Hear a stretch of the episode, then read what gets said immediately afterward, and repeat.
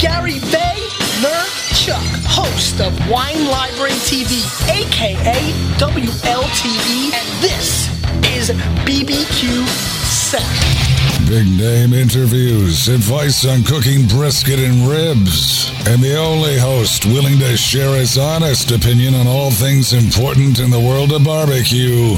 It's the Barbecue Central Show.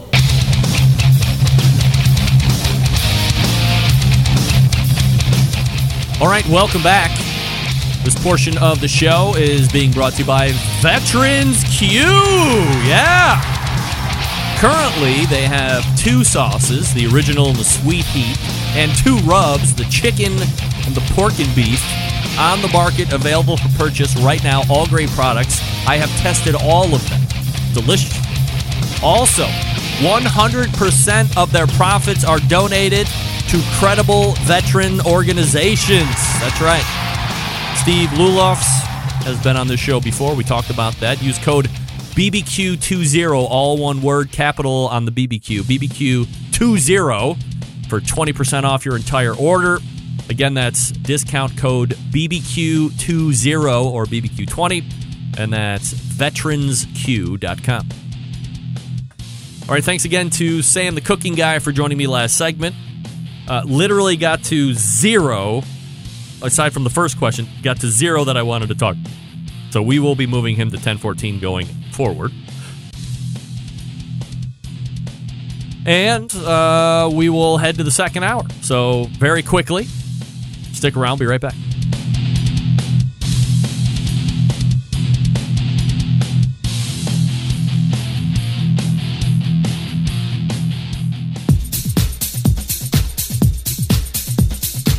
Happy to have you aboard here for the really big barbecue show. Boing. We cook because we have to, and we grill because we want to. Hit me. Fine, how's it going? You have a great show. I'm a big fan. Boing. So what what what seems to be the problem here? This man looks like he's dead and he's in the in the crackle.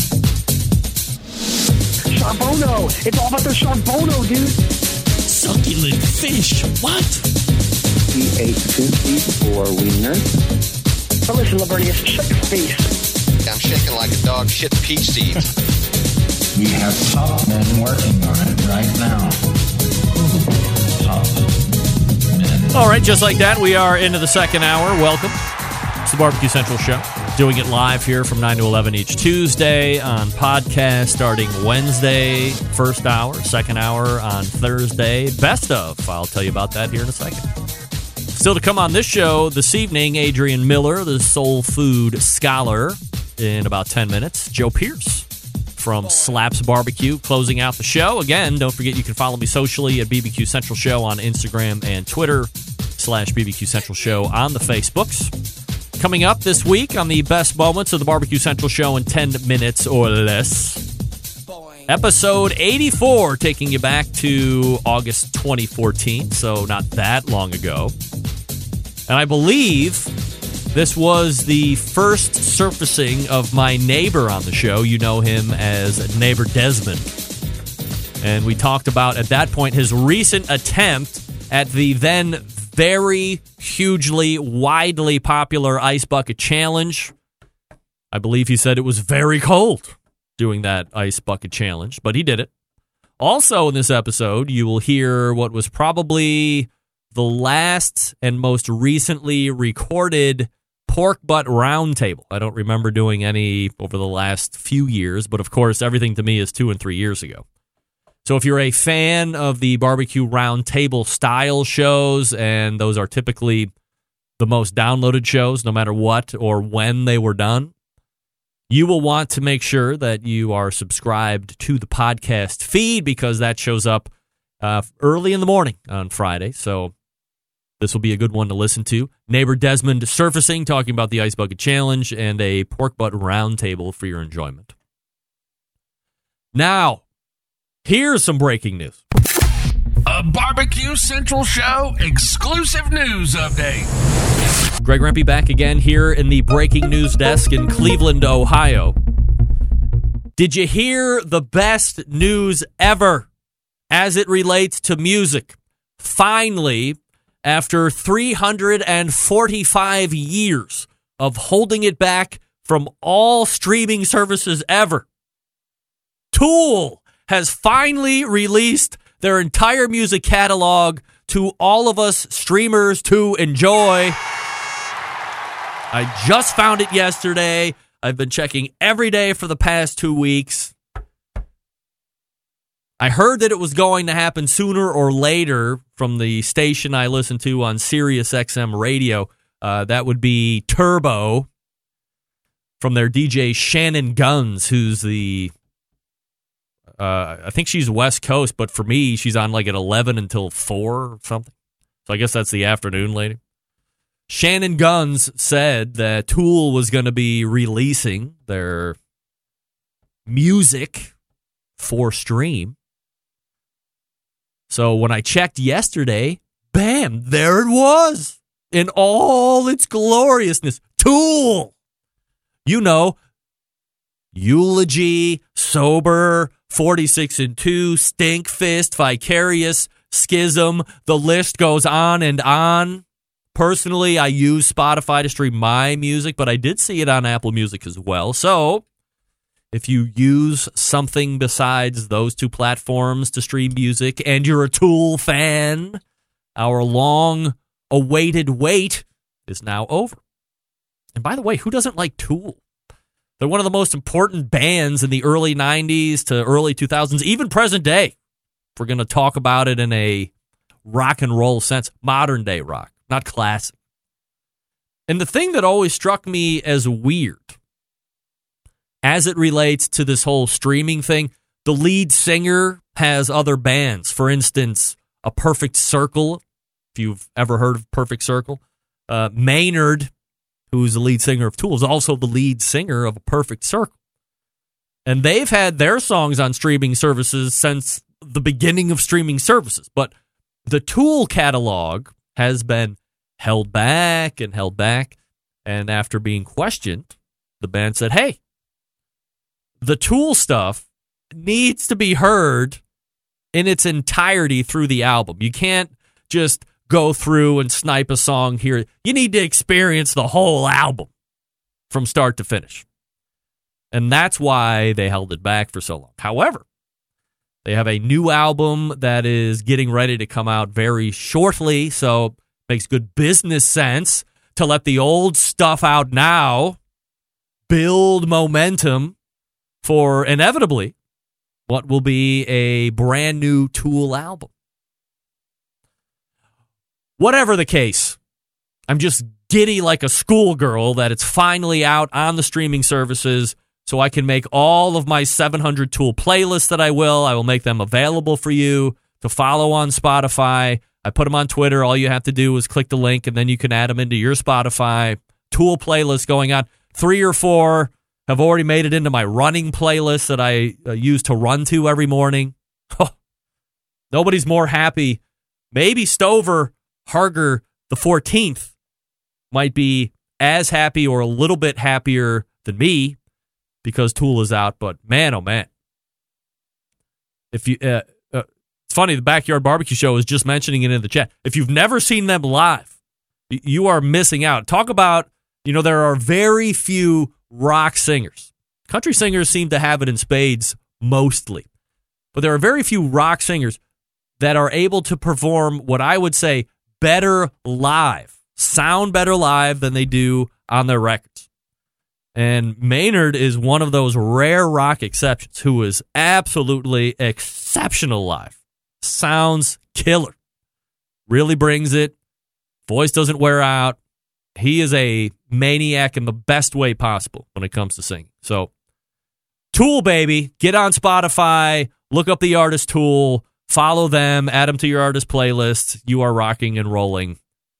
Very happy to see that yesterday. Wanted to pass that along just in case you didn't, just in case you were waiting for Tool to start streaming and you didn't know when it was going to happen. It has happened, friends and neighbors. Here's a listener email Greg, I don't post often or participate in that chat much, but I just wanted to say that I appreciate what you do for the barbecue community and what a pleasure it is to listen to your show. Stay away from those punching dummies with anger management issues. And for what it's worth, boiled hot dogs are awesome. Eat that, Dougie. Best regards, Bob Genevario or Genevario. Bob, thank you for writing it. And most importantly, thank you for listening. I love when people listen to the show. Okay, there you got it.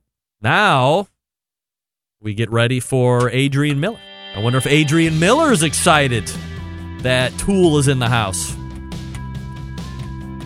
He might also be very excited to learn that Southside Market and Barbecue has been in business since 1882, the oldest barbecue joint in Texas, owned and operated by the same family for three generations. Offering premium Central Texas barbecue products, slow smoked over real wood, shipping, distributing, manufacturing sausages for companies across the U.S., from food trucks to multi chain restaurants. Southside sausage can be on your menu too.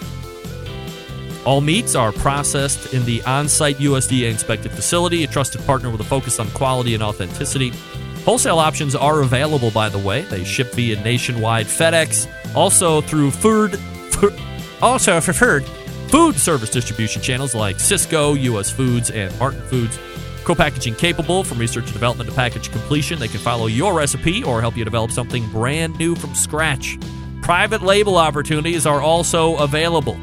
Visit SouthsideMarket.com for more information. And while you're on the website, as you load that cart up, as you're checking out, use promo code BBQ Central at checkout and get 10% off your entire online order each and every time you order. BBQ Central for 10% off.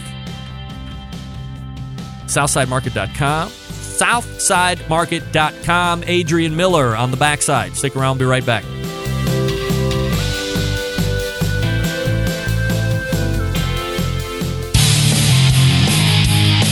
The only show giving you a monthly visit from a doctor of barbecue.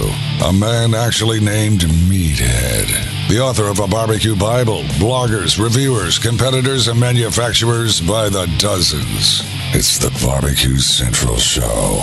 Once again, here's your host, Greg Rempe. All right, this portion of the show being brought to you by Fireboard. Monitor up to six different temperatures simultaneously. Connect to Wi Fi for cloud based monitoring or connect via Bluetooth if you want. And if you have Alexa or the Google Assistant in your home, you're in luck because Fireboard fully integrated with both. Find out more by visiting fireboard.com or call 816 945 2232. That's 816 945 2232. All right, my next guest is the soul food scholar, continuing to do his food research. Journey's taking him across the country, and he joins me now to talk about a variety of different topics this evening. So we head to the Fogo Charcoal Hotline, as we do with each and every guest. Oh, and welcome back, Adrian Miller, to the show. Adrian, how are you, buddy? Good. Can you hear me? I can hear you. Can't see you, but I can hear you. Hit the uh, hit the camera button there. Yeah, that's what I thought I did. Oh, But- hey, there he is, handsome. See me. Look at that guy. All right. All right, so here's Adrian Miller. We are back at it again. Is this your third time on the show now? Yes, it is. All right, great. So uh, we have a even Baker's three.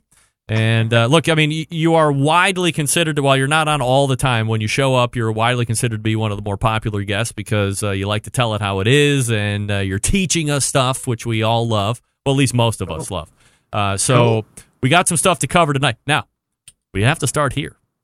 A couple months ago, I have a lady by the name of Emily Park on the show, and we're talking about the release of who's going to make it into the Barbecue Hall of Fame. But previous to all of that talk, she's more than happy to start releasing names of board members and people that are voting. Lo and behold, the son of a bitch's name, Adrian Miller's on it. Daniel Vaughn's on it. I said, now how can this possibly be that Adrian Miller is on this board and Daniel Vaughn is on the regular guest on this show and your boy has no way of getting into this barbecue hall of fame? How can you be arguing more passionately for anybody else besides me? Come on. Well, we don't want to capture your and celebrate your greatness mid-career. I mean, you have so many years ahead of you of I- awesomeness. I thought I was So why trending would down. You want to cut that off? I'm not trending down. You don't think that's right? I thought I was trending down. I don't think. I think you're on the way up, bro. All right, I appreciate that. So uh, now, uh, as she was kind of released, so uh, first of all, let me back out for just a second as we are kidding here. I thought it was incredible that she brought to light pretty much uh, as transparent as you can get during that whole special episode of the Barbecue Central show. And I thought that did a lot of great things for anybody that thought it was suspect. Of course, I had been largely vocal on who's making a list, uh, who's voting. Is it one person just unilaterally deciding who gets in and who doesn't? So for her to say, "Hey, let's pull back this curtain, let's show you everything," was absolutely fantastic. So, are you uh, have you been on the the board right along, or are you a first year like some of the other folks? Yeah, I'm first year, so I really only joined maybe uh, a month or so before we uh, whittled down the list, and so that's one of the the things that I wanted to see. It was more transparency. Um, I thought it was important to at least announce the semifinalists publicly ahead of the announcing the finalists, so at least those people can get some love, even though they don't make it to the final list. Um, and so I'm glad. I think we got a, a bounce. The hall got a bounce out of that. Did you, as you're pitching this, do you get any type of static or, or blowback saying we would rather not release these kinds of information to the public, or was everybody pretty receptive? everybody was pretty open to it. So uh, I thought I was going to get some pushback, but they were like, "No, we, that's a good idea." And I think it helped that other some of the other board members who had been there for a while said, "No, no, we should do that because other organizations like the James Beard Awards and others do something similar." So I immediately got some backup. Adrian Miller joining me here on the show, by the way. AdrianMiller.com, his website at Soul Food Scholar on social media if you want to check him out. When you look at who makes it in this year, you have uh, Dreamland Barbecue, Stubbs, you have uh, Wayne Monk from uh, Lexington Barbecue. Are you surprised to see, I guess, what some would consider a drastic swing from competitors to just restaurant folks at this point? Yeah, you know, we got a lot of work to do to kind of round out the hall because I think it's competitor heavy, and uh, we want to show the broad, diverse world of barbecue. So this was a first step, and uh, I'm going to be working with several of the committee members to to get some more of the kind of legacy and forgotten people in the hall. You know, there's some great barbecue pit masters from the 1800s that just nobody knows about except me because other people have a life Yeah. and they're not in the books all the time looking at this stuff. So we're going to work on uh, really creating a legacy class to uh, not only feature uh, competitors, but just restaurant people, kind of the loaned out cooks, um, and the people of note in the past. So, as far as a, a scope or a, a vision of this barbecue Hall of Fame, you do want it to be all encompassing because I think there was probably an unfair precedent set at the beginning where you did see a lot of competition folks getting inducted, and uh, now this journey will be more of a, a well rounded barbecue Hall of Fame. Yeah, you know, and there were some head scratchers too. I mean, Henry Ford, Guy Fieri. You know, I, I just think. Uh, Can you can you can we get Guy out? Like, can we vote him out? Or no? no, no, we'll leave the brother in. All right. Uh, you know, give some notability, but uh, notoriety. But uh, yeah, there's, there's a, I wanted to feature women. I want there's there's uh, really not enough representation from Latinx people. The barbacoa world. There were some great pit masters in California in the 1800s that no one knows about. So I'm hoping that over time we can tell their story. All right, Adrian Miller joining me here on the show. So, uh, do you guys uh, meet frequently on like barbecue Hall of Fame stuff, or are you pretty much like off for a certain period of time until you start to to re-go again? Yeah, we're off for a certain period of time. I'm the one that's going to kind of lead the uh, effort to create this legacy class. So uh, as soon as I get my act together, we'll start meeting um, pretty soon here and, and start working on that in anticipation of being ready to roll next uh, spring when we really start to put the the candidates together who are going to be finalists. When the uh, uh, like the time frames were set up, so uh, if you were on the list of nine this year, that list is wiped out completely. So three of them got in. The other six are wiped out completely. So they're going to have to get re-argued for in order to make it back on that short list of nine again for next year. So that's one thing we have to talk about because in the past, if you were nominated previously, you stayed on. Um, but I think in this effort to just have more uh, diversity and uh, get a wider range of people. I think we stepped away from that a little bit this year, so it might be something we return to next year. I think everything's on the table as we go forward, so we're gonna have to think about that. Um, But yeah, Now, for right now, yeah, for for names just being nominated, for instance, my name, if you get tossed in there, then those names hold for three years and then fall off. right. Okay. So it's similar to kind of what they do in like a lot of athletic Hall of Fames. You know, you get in, you're considered, and if you don't get enough votes, then you know you just don't make it. Got it. All right. That Uh, would never happen to you, but you know. Hey, that, that as you said, I'm trending up, so there's no reason to, to put me in well before my time. Uh, I mean, uh, you know, Chris Lilly's in, and he's at the top of his game, but who's counting? Um, Right. a couple weeks ago, or maybe it was. I mean, I, I lose track of time. You were on a, a fairly extent. I mean, you're a, a, a uh, Colorado guy, right? I mean, you live in Denver or around the Denver area, I believe. Yeah, which immediately loses me all street cred on the subject of barbecue. Yeah, Well, I don't know. I mean, if you start to look at where Colorado barbecue is, specifically Denver, I mean, there are few that probably rival the, the quality of Colorado barbecue at this point. But you were on a fairly extensive trip. I think uh, Daniel Vaughn was kind of up there with you experiencing some of this. So tell us a little bit about the trip and what you're finding that uh, evolution of Colorado barbecue being. yeah. So uh, first of all, Daniel Vaughn is a, a, a freak of nature, man. You you need to go on a barbecue crawl with him. It is amazing. uh, we covered about I don't know eight joints in Denver area. Uh, one thing that's happening in Denver, and I'm sure it's happening in other parts of the country, most of the better places that are opening up have a strong Texas vibe. Yeah. Uh, so you know you're not getting a lot of Kansas City places, North Carolina style, um, and you know I wish there was just more kind of a, a represent broader representation of the barbecue world. Uh, but I, I think he was pleased with the Denver scene more than he expected. Um, in fact, when he left, he said, "You know what? You you got three or four really good places here." And one place that I love is called Roaming Buffalo Barbecue. And when Daniel ate there, he said, This really feels like Colorado barbecue because they're the only place that serves lamb and bison, in addition to all the other kind of standard meats that you see on a menu. Is that really native to Colorado then? Yeah, man. We used to be known for lamb, especially. So if you go to an old school but- butcher who knows what he's talking about and you ask for a Denver rack, you're going to get lamb ribs. Really? Yeah. Hmm. And Now- so for some reason we got it. we got away from it in the 1950s, and I don't know if that's just because consumers never really caught on to the taste of lamb because it's not for everyone. But um, I just think there's some there's a regional style just waiting to be created. So uh, Michael Symon's barbecue joint here in Cleveland, which is Mabel's Barbecue, has you know the the standard fare. Uh, he calls it Cleveland style barbecue, but there's a lot of Texas influence there, whether he wants to admit it or not. There's some Cleveland stuff like the mustard based sauce is a mustard that's based here in Cleveland, and one of the Okay. Uh, cracklin dip is a uh, French onion dip that's made here in Cleveland. But I don't think there's a Cleveland style of barbecue per se, and I think uh, Daniel Vaughn echoes those sentiments. However, he does have lamb ribs that are on the menu, and they're absolutely spectacular. And I was I was kind of off, or I lamb was never on my radar until February of this year.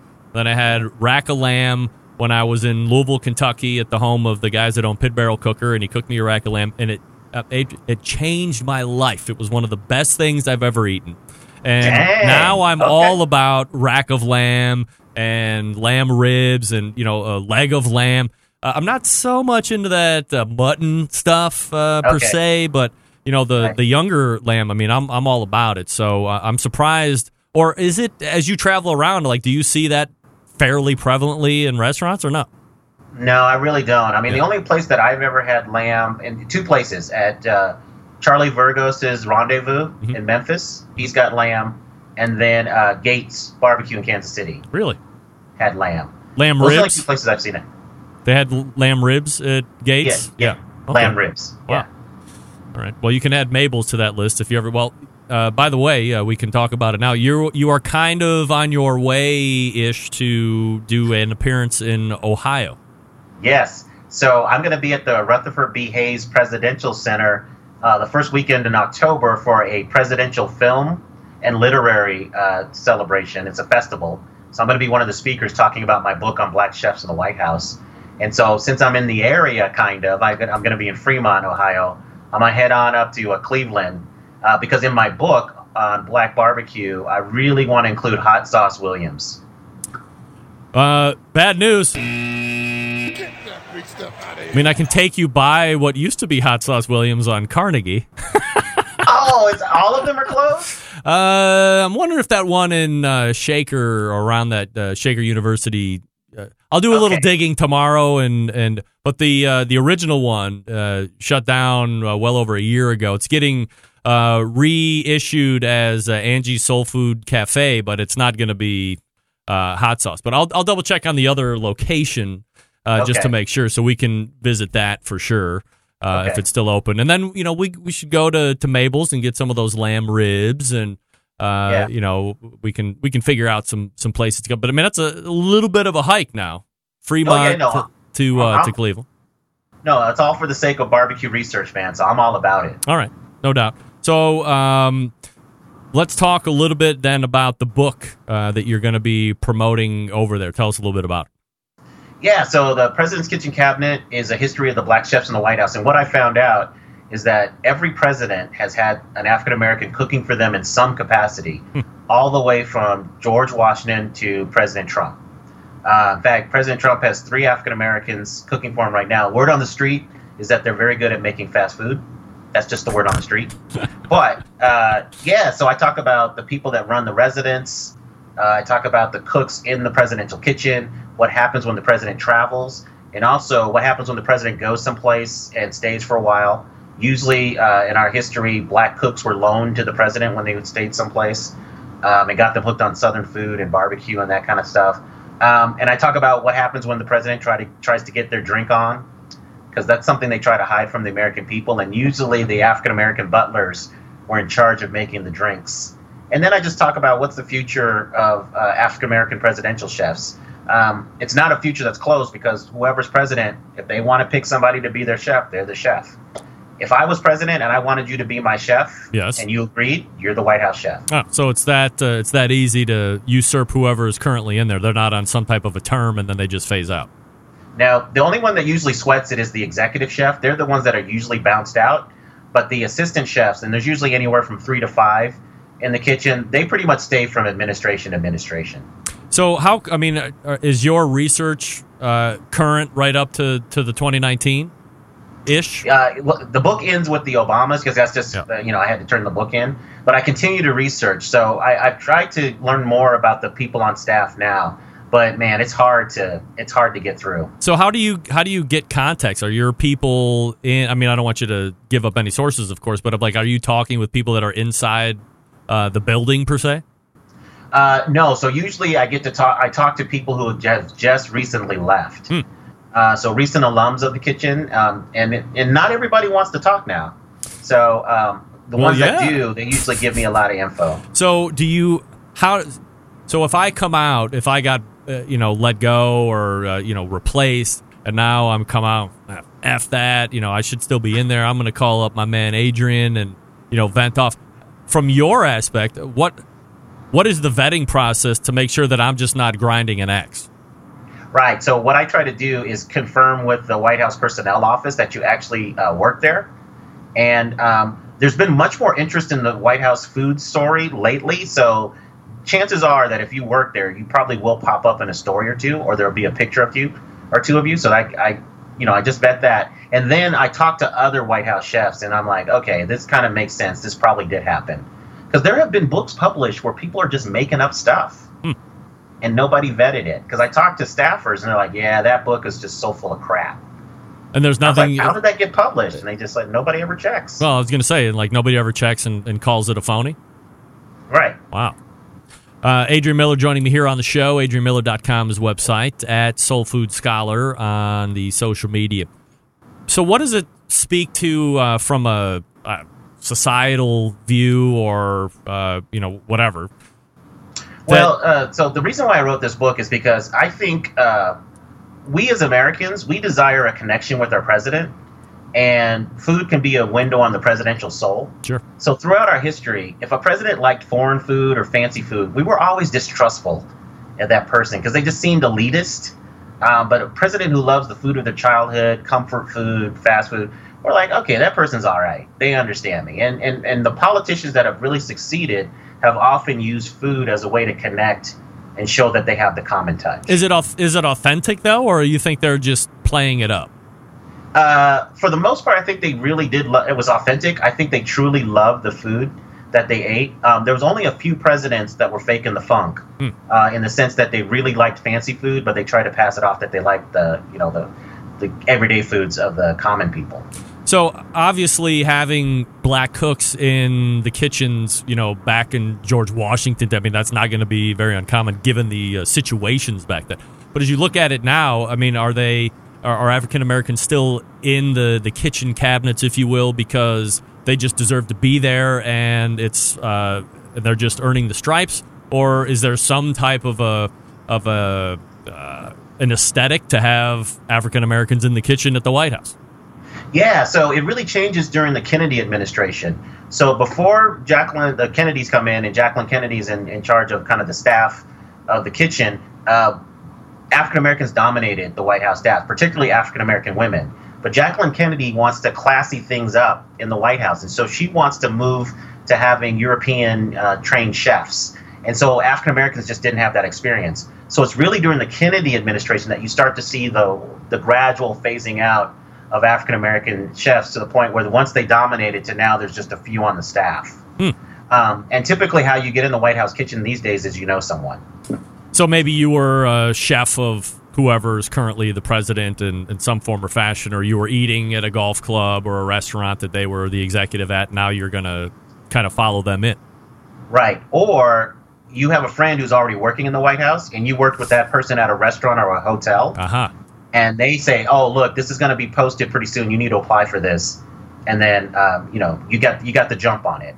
So that's that's how a lot of the uh, most of the White House chefs now are uh, have hotel experience because pretty much the White House is run like a boutique hotel, or they're military cooks. Have you ever been to the White House? Yeah, I worked there. I worked for President. Oh my Clinton. God! Of course. Sorry about Yeah. that. Shame on. don't worry about it. Oh I was not an intern. I just want to say that. I want. So, like, what what's your personal take on the White House? Like, what's it like to be in there? Oh man, it is just the. It's just it's unworldly. Um, okay, I, I don't know if you ever watched the show The West Wing. Yeah, but yeah. um, it's not as frenetic, uh, frenetic a pace as The West Wing shows. But uh, it's just a special place. It's historic. Uh, you you realize that some of the most important decisions in the world are being made, and you're there with top-notch people. There's a lot of energy around the place, and um, my office was in the old executive office building, uh, which is immediately west of the White House. But I would go into the White House for meetings, and man, you just had that sense of history. It's next level. Is it? I mean, is it always a constant energy there? Like, if even if you're feeling down, once you get into the environment, it's like boom, you're up and you're ready to rock and roll. Yeah, yeah, because you just realize, uh, and it, it always goes faster than you ever wanted it to. But you realize where you are, even when you're in the you know the grimiest situation where you're doing just grunt work or whatever, and and pushing through on something, or going through a difficult situation politically. Uh, you realize that hey, I'm in a very special place, and I've been entrusted to do the work for the American people, and that pushes you through. Adrian Miller joining me here on the show. He is at adrianmiller.com. He's going to be in Fremont coming in the beginning of October, and uh, we'll be doing a little barbecue journey as he uh, heads a little further east into Cleveland. So, looking forward to that. Uh, in the meantime, you can also follow him on social media at Soul Food Scholar. Anything uh, else before I let you go here tonight, Adrian? Yeah, I'm just asking you. I heard that there's a kosher barbecue place in Cleveland. Have you heard about that? Kosher barbecue? Yeah, that's what I heard. Some dude doing brisket or something like that. Um, it's not jumping off the top of my head, but I think I might have a couple ideas that I can vet out with the Cleveland Scene food guy, and we can figure that out too. Okay, man. If you can just put that on the stop, Yep. make You that one of the stops. That'd be great. All right, uh, here's Adrian Miller. Thanks so much for coming on, pal. All right, peace. There he is. Of course, I remembered he worked in the White House. I mean, Who who would forget that? Ay, ay, ay. Let's lose credibility as quickly as possible. Hey, Adrian, uh, have you ever been in the White House? You mean the one I worked at? oh, yeah, that one. Yeah, I forgot. Yeah, that one. Yeah, sure, no problem. All right, uh, Joe Pearce coming up out of the break. Let me get him uh, ready to rock. on the Skype. Let me talk to you quickly about Hartville Hardware, the Grill Fest 2019 coming up September 21st, 2019, all day long. Traeger Grill's demo talent, Danielle Bennett, Diva Q. She will be there doing live demos on the Traeger. No word on the Weber rep yet. And currently slotted on the Big Green Egg is Lisa Delgado, a local Cleveland chef here, also private chef for some of the rich folk and some of the elite athletes. Kind of like a Jack Arnold, per se, over here in Cleveland doing that thing. It will start at 10 a.m. I will be there probably around 8:30, getting schooled on any specifics. Then at 10 a.m., we'll turn the mic hot and away we go. We'll answer your questions. There's a huge the biggest hardware store in the world is right there in Hartville, Ohio. They have a huge cooking area outside. They also have a huge grilling and barbecue area that has a number of different cookers and grills in it, a huge amount of accessories. So, if you're going to be in the greater Cleveland area on September 21st and you're looking for something to do barbecue and grilling related, the Hartville Hardware Grill Fest 2019 is what you're going to want to do. And as a benefit, You'll see me emceeing the whole event all day, like through 4 or 5 o'clock in the afternoon. Spare rib competition that I'll be judging as well. Can't wait to try that. HartvilleHardware.com. That's HartvilleHardware.com. And we are back with Joe Pearce from Slaps Barbecue. Stick around, be right back.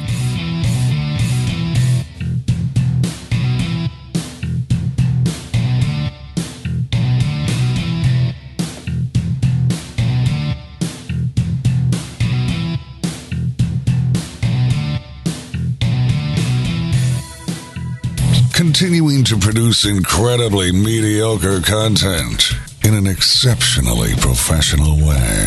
You're listening and watching the Barbecue Central Show. Once again, here's your host, Greg Rempe. And this portion of the show being brought to you by Smithfield. Are you signed up for the Smoking with Smithfield National Barbecue Championship? Well, registration is free, number one. You better do that today. Because if you're not, you can't be ranked against all the other competitive barbecue teams across the country for the Smithfield National Barbecue Championship leaderboard. We all know that final's taking place in November in uh, Christ, New Orleans. Hello. That's right. SmokingWithSmithfield.com is the place to go to get registered. All right. Joining me now out of the bullpen to help close the show is the guy that runs one of the best barbecue joints, perhaps the best barbecue joint in Kansas City. It is Joe Pearce from Slaps or Squeal Like a Pig. Joe, how are you, buddy? I'm good, Greg. Good to see you, bud. Man, good to see you too. So, uh, Joe, by the way, if he looks absolutely familiar, was just on the TV this past Thursday on Barbecue Brawl. There he was. That's that. Hey, oh, it's that guy. Yeah. So, yeah. Uh, before we get into TV, uh, talk to me a little bit about the restaurant and where we're at on the day to day ops of Slaps Barbecue. Yeah, no, we are uh, we are having an absolute blast. Every day seems busier than the next, and um, we uh, we've grown oh so much in the last year, and um, we have a giant patio since you've been there. You haven't seen that since No. you've come in. Nice. Big 70 seat outdoor patio, and we're actually putting a uh, rooftop deck uh, onto one of the buildings as well. So we're going to be able to oversee the downtown skyline, and that's in the process of being built now, um, and should be done here in the next 30 days, I hope. So, uh, so yeah, a lot of good stuff happening at Slaps Barbecue, and cooking a lot of competitions and traveling a little bit and having a fun time with it.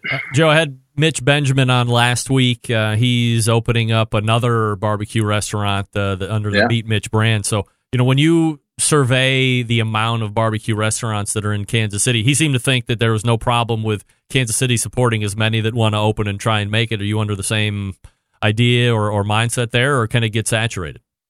No, I think uh, I think Kansas City can hold a, a few more barbecue restaurants, especially one of you know Mitch's caliber. I mean, that guy's a phenomenal cook No and got a great line of products, and uh, I wouldn't expect anything but you know great food from him. But you know, Kansas City has a, a, a rich culture of barbecue, and uh, it's really fun to. I'll be honest with you. I uh, ordered uh, Joe's Kansas City barbecue today because they have it uh, on a like Uber Eats app, and so we were interested to see how that gets delivered and how Yeah. fast that gets delivered. And uh, man, it was it was pretty good food. It always is. And so um, you know, a little research and development there. Uh, my brother and I always do that about uh, probably once or twice a month. We'll go out and and uh, eat at one of the local establishments just to make sure we're staying relevant and not doing anything too off the wall barbecue related. And uh, sometimes we get some good ideas, and sometimes we're like, you know what, our stuff's pretty good. So, So from, from an. Uber Eats standpoint, is that something that you would look into, or do you like to keep control of it in house uh, more than you'd like to let it go?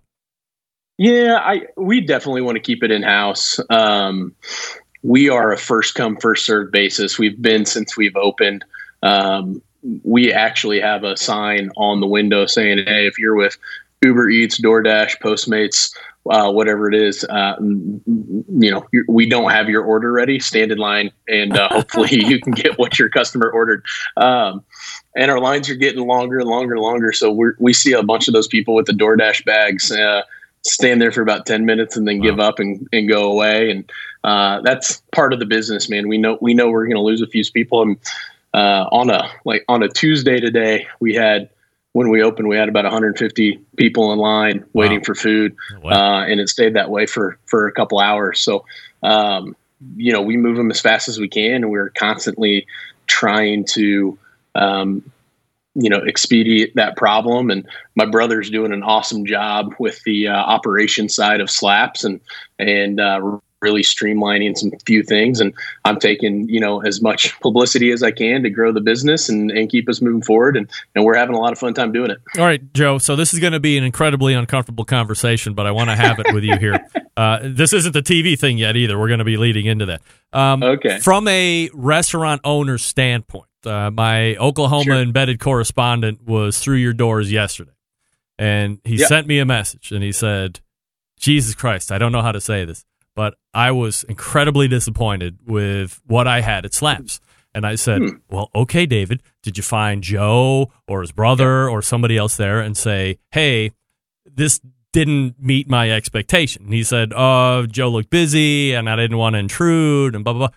So let me Sure. ask you, uh, holding that it was, you know, somebody that I know, which is irrelevant, Yeah. but reached out to me and told me about it. As a guy who owns the business or is a co-owner with Yeah. your brother of the business, is this something that you want to know about, or would you rather live with your head in the sand? Oh no, we uh, we want to know about every single customer that comes in, and you know it, it is unfortunate that people have different expectations in what they get sometimes, and um, we try to serve the best food that we can every day. Um, I, interested to know what time the guy came in, so I can try to figure out who was working at that time to see what they served and what they got and stuff like that. But um, you know, uh, everybody is a critic in the restaurant world, uh, especially in Kansas City. And, uh, you know, this guy from Oklahoma probably knows a little bit about barbecue too. So uh, that's unfortunate when that happens. Um, But you know, it, it does happen. I, I, I- I would say that our food is great every day. Um, but uh, there are, there are days that, uh, we, we miss some protocols that are in place and, and we strive every single day to make sure our food is great. And unfortunately, you know, we are all human beings and sometimes that happens. And uh, we get enough good reviews that it doesn't doesn't scare me too often. Uh, if we get consistently uh, a couple, you know, bad reviews on Facebook or Yelp or whatnot, we uh, we literally jump into action minute by minute, and we have notifications that go off constantly every day, all day. Yeah. So we see when those are coming in, and uh, the most common thing we get is, you know, um, somebody missing a fried side, or they didn't get uh, pickles, or or they they ordered two sandwiches and only got one. So um, we we jump on all those right away. But when it's food quality, we take it pretty serious. And for the last uh, five years, I've been charged of making sure the food is as good as it can be every day.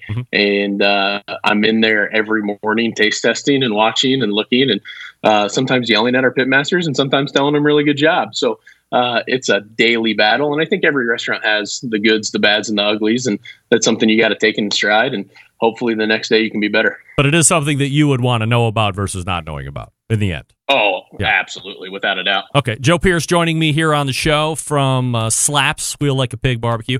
Uh, barbecue.com because he's in Kansas City. Now we can have the weird conversation about uh, being. So, are you team? Were you team Bobby or, or Michael? I got confused there in the open.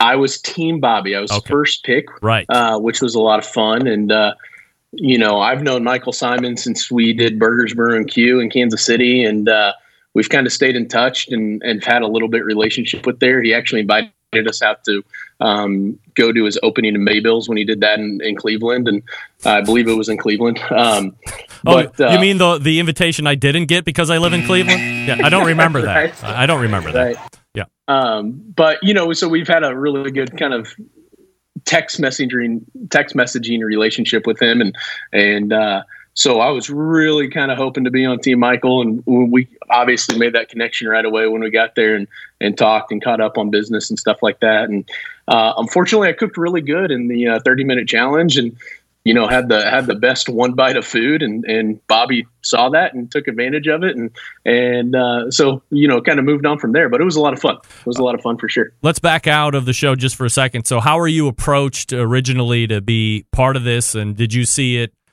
as a more of a way to get Slap's name from a business out, or to showcase how good of a cook you are, or both? oh man I'm I'm as you could tell from the show I'm not a great cook but uh right no so we were approached pretty late in the game there was uh they were told we were told that there was like 80 people being considered for the show and uh, Wow. would we even consider it. And my first instinct was um you know if it's not barbecue related no i really don't want to be on it. We've we've turned down chopped we've turned down chopped grill masters. Um you know we've been approached by bobby flay and guys grocery games and stuff like that. And unfortunately I, i'm not that skilled on the chef style of cooking. Um, I, I have a little bit of information but uh, it's more of what I can do in the kitchen by myself behind closed doors, and I can make it a hundred times before it's right.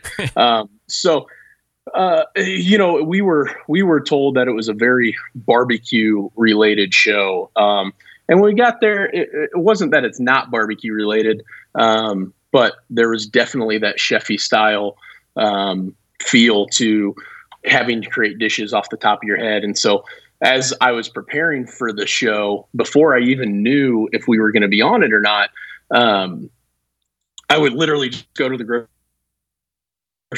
and pick out and try to make a meal out of it. And and so I spent about a month being really creative uh, in the kitchen and and working through some stuff. And you know, I had an arsenal of recipes that I wanted to cook. And when you get there, you have uh, 10 seconds to make up your mind. Uh, and, you know, I thought I had a couple good ideas and a couple bad ideas. And, and, you know, obviously we, we didn't move on, but, um, man, I, I had good food. There's no doubt about that. And, and, uh, I, I, I tried my hardest for sure. Made a couple mistakes on how, how I finished, uh, the second meal, but, uh, man, the, the ribeye cap slider that I made, pr- Michael said was maybe the best bite of food he had that Yep. whole day. So uh, that was that was pretty cool. You know, it was it was pretty solid. When you show up and you see the other competitors, like what are Yeah. some of your thoughts? Are you like, wow? I mean, they just keep turning out some of the same folks, no matter what freaking barbecue thing is on television, or some people are like, well, who's that person? I mean, some of the people you obviously know, but uh, I'm just wondering what your take is on the competitors. Yeah, you know, we we I had no idea who was going to be on the show at all. Um, I was so focused that we we ended up filming this in February, and uh, it was right around the same time as the KCBS World Invitational. So I was um, focused on that competition that whole entire week, week and a half up to uh, that content or up to the filming. And so I literally got called um, Friday night of the KCBS World Invitational and said, "Hey, uh, you got to be in uh, Austin, Texas tomorrow at that ranch." And uh, I said, "Well, I hope hope you know that I have to cook until about 1.30 and then I'll pack up my stuff and then I'll get on a plane and I can be there as soon as possible." Um, and they said, "Yeah, that's absolutely fine." So um, I cooked the whole contest. We did pretty good. We finished top ten down there. Um, uh, got on a plane, flew to Austin. My brother flew down to Little Rock, drove my truck and trailer home, which broke on the way home, which was never fun. But uh, he ended up getting it home. I got to Austin and, and we filmed the show. And Sunday morning, uh, we were told to meet in the uh, the lobby, and the first person I see was was Tuffy, and uh, I embraced him like an old friend, and they're like, "No, no, no, you can't talk to anybody." And I'm like, well, I've, I've, I've, I've, I've known Tuffy for like six years. Uh, we're, we're pretty good friends. Okay, we won't talk. And then um, saw Leanne, Lene, um, Susie. I actually knew Susie Bulloch from Hey Grill Hey. I, I knew from um, she came in and did a food tour of Slaps during the Royal maybe three or four years ago. Nice. Um, and so uh, I recognized her before she recognized me. And then as we started talking, she was like, "Oh, that's where I know you. I hate now that you're here because you're a really good cook." and I said, "Ooh, I don't know," but um, you know, somebody like her on the show makes sense. She has millions of followers on social media and and a pretty big name in the backyard barbecue world, and and uh, you know gets to. She has such a better knowledge on recipes than I do. I mean, that's all she does is make different recipes every day for for her Facebook and, and social media channels. And so I felt immediately outgunned when it came to being creative with people like Tuffy, who's a classically changed French tra- chef, and uh, Lene, who's been on Chopped and other TV shows, and Leanne, who's had a bunch of restaurants, and then Susie and Phil and and Kevin, all these guys that are you know, I was like, oh man, maybe I'm the maybe I'm the low man on the totem pole. Well, let me ask here. you, Joe. I, uh, I mean, I only cook competition barbecue. It's being billed as you know the best grill masters and, and barbecuers out there today. Are are they? I mean, some. I mean, you know, nobody's going to discount Tuffy, of course. I mean, Right, hold him right. off to the side. If he's won everything that uh, ever counts. Um, it- right. has he won Houston Rodeo? Maybe not Houston, but I mean, other than that, I mean, for, from the barbecue standpoint that we kind of KCBS guys all know and love, he's won everything at least once. Um, Sure. and then uh, you know you're a, a, a fairly accomplished KCBS cook, um, Mm-hmm. but you know once you start to, if we're talking, if we're billing people as the best, I mean, do they have the right folks there? Who would you put in place otherwise?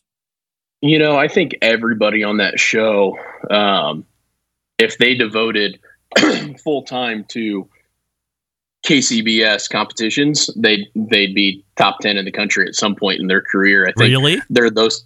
Oh, I think so. I think they're top top chefs. I think anybody can anybody with the attention to detail that we had on that show, I think can can succeed and, and get to the top. Um, you know, but it's it's a different beast. You know, you're you're creating you're spending so much time, effort, and money into cooking four, perfect categories. You don't have to be super creative. You just have to recreate it week in and week out and make sure your tenderness and flavors are perfect. So I, I think anybody can do that uh, with the right attention to detail. So um, I think all the guys on the show and gals on the show are are top notch cooks, and I think they represent barbecue really, really well. All right, uh, Joe Pearce joining me here on the show. So as you uh, get through the second challenge, and uh, you know it's you and and Tuffy, I'm, I'm literally yelling at my television Thursday night minute, like, "Are you telling me that Joe Pearce and Tuffy Stone are the two that are w- one of them is going to get eliminated?" I mean, it was completely unfathomable to me at that point. Yeah. I had my own thoughts on who I thought was going to be going, and that's of course the magic of editing and Sure. leading you down one road and, and taking you down another. But uh, I, I mean, where does the disappointment rank amongst you know other things that have happened? Like, is it the Oh, man, most it was- embarrassing it- thing, or is it like hurt really bad, or like no big deal? I mean, it was fun to be on, and, and now we're done with it. you know, it, I don't know if it's embarrassing. It's definitely disappointing. Um, looking back at how they presented my dish and what I did, um, you know, they're not out to break anybody's heart. They're not out to make anybody look like a complete fool. And and I don't think my dish was one of those dishes that could have been made to look like a complete fool. I mean, I nailed texture, tenderness, and lacked a little bit of taste. And um, you know, so disappointing that I didn't move on. You never want to be the first one out, um, but it it was a fun experience, and uh, I don't know if I would tell you right now that I would go back and do it again. Ah, Um, you know what my next question was going to be?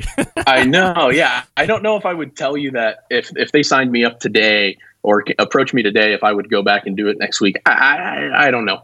Um, really depends on my schedule. I got too much going on right now with the restaurant and, and competitions and and uh, other projects we're working on to uh, to really jump away for a couple weeks. But um, man, it was a fun experience and it was completely different than Pitmasters when I did that show. Um, it was way more creative and you had to think on your feet and and work through a recipe and work through a process and um, you know that that's a lot of fun to me challenging myself on that side of stuff but uh, but I think all in all I'm trying to figure out if you take a team that or a person that cooked p- food perfectly or not cooking food perfectly is really what kind of caught me up at the end of the day. Am I going to take flavor and taste uh, over execution?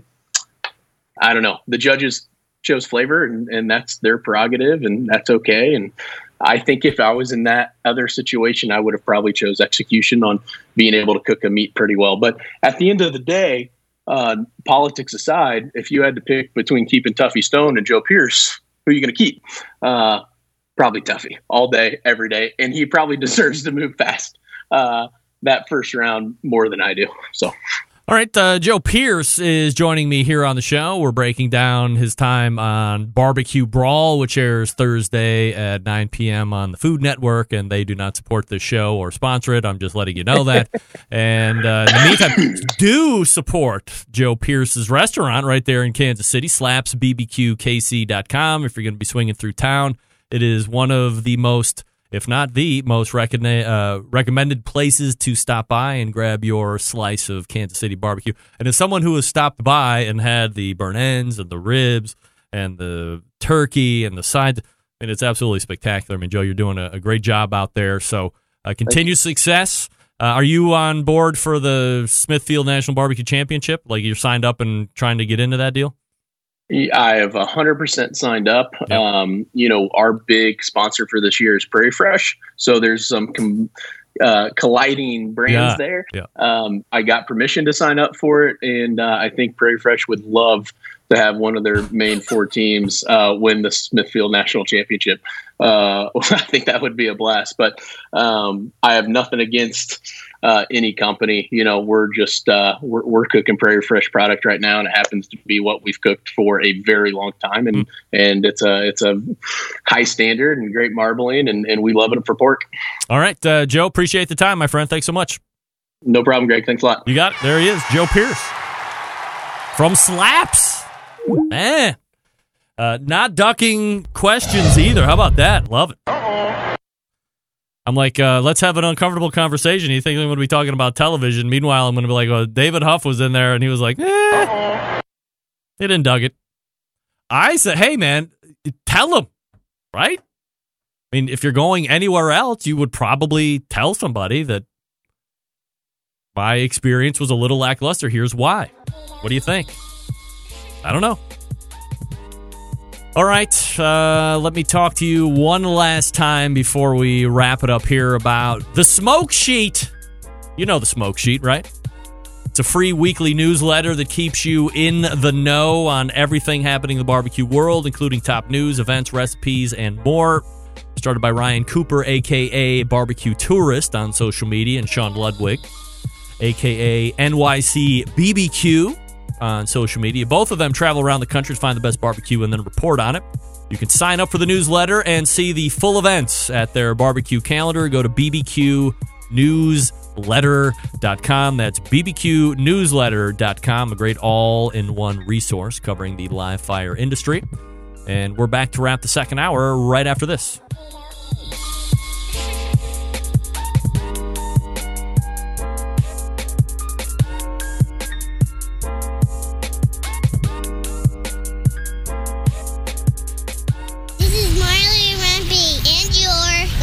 listening Barbecue Central. Whole packers, full racks, legs and thighs, injecting butts. If you've never heard this before, you might think you found the best Triple X show ever. Let's get back to the most homoerotic host out there today, Greg Rempe. All right, welcome back as we get ready to wrap it up here. Thanks again to Joe Pearce from Slaps Squeal Like a Pig Barbecue. If you're going to be in Kansas City, make sure you stop by. Also, take the tour Joe's Kansas City. He said they ordered it in. Meat Mitch's place and the new place. Plowboys is out there, Todd Johns. You got the old standbys, which I've heard are. eh. Q39 is out there. A big barbecue place out there. I didn't know if, if you knew that Kansas City is a barbecue mecca. It's a barbecue mecca. One of the one of the few places I've actually been to, if you can believe. All the way back in the first hour, we talked with Malcolm Reed. He's got a fish recipe coming up Thursday you might want to check out, red snapper. Then we talked with Sam the cooking guy about nothing that I wanted to talk about. He has a children's book in the can, The Magic Spatula, I believe you said was the name. Somehow we got hung up on Meat Mitch's gross sales and it spiraled downward from there. We are moving him to the 1014 and maybe just the second hour all together. That way we have enough room to get loose. Second hour, Adrian Miller, the soul food scholar, was back in. Always enjoyed conversation with him. Talked about his Colorado barbecue journey with Daniel Vaughn. He's going to be in Fremont, Ohio, coming the first part of October, talking about his uh, new book. And we close it out with Joe Pearce. Come on now. Joe Pearce from Slaps Barbecue. Big show planned for you next week. Of course, Meathead is in. It's the second Tuesday, amongst some other guests already locked in. September 11th, 2001. I will never forget. Until next Tuesday at 9 p.m. Eastern Standard Time, this is your program host and proud U.S. American Greg Rempe. Good night now.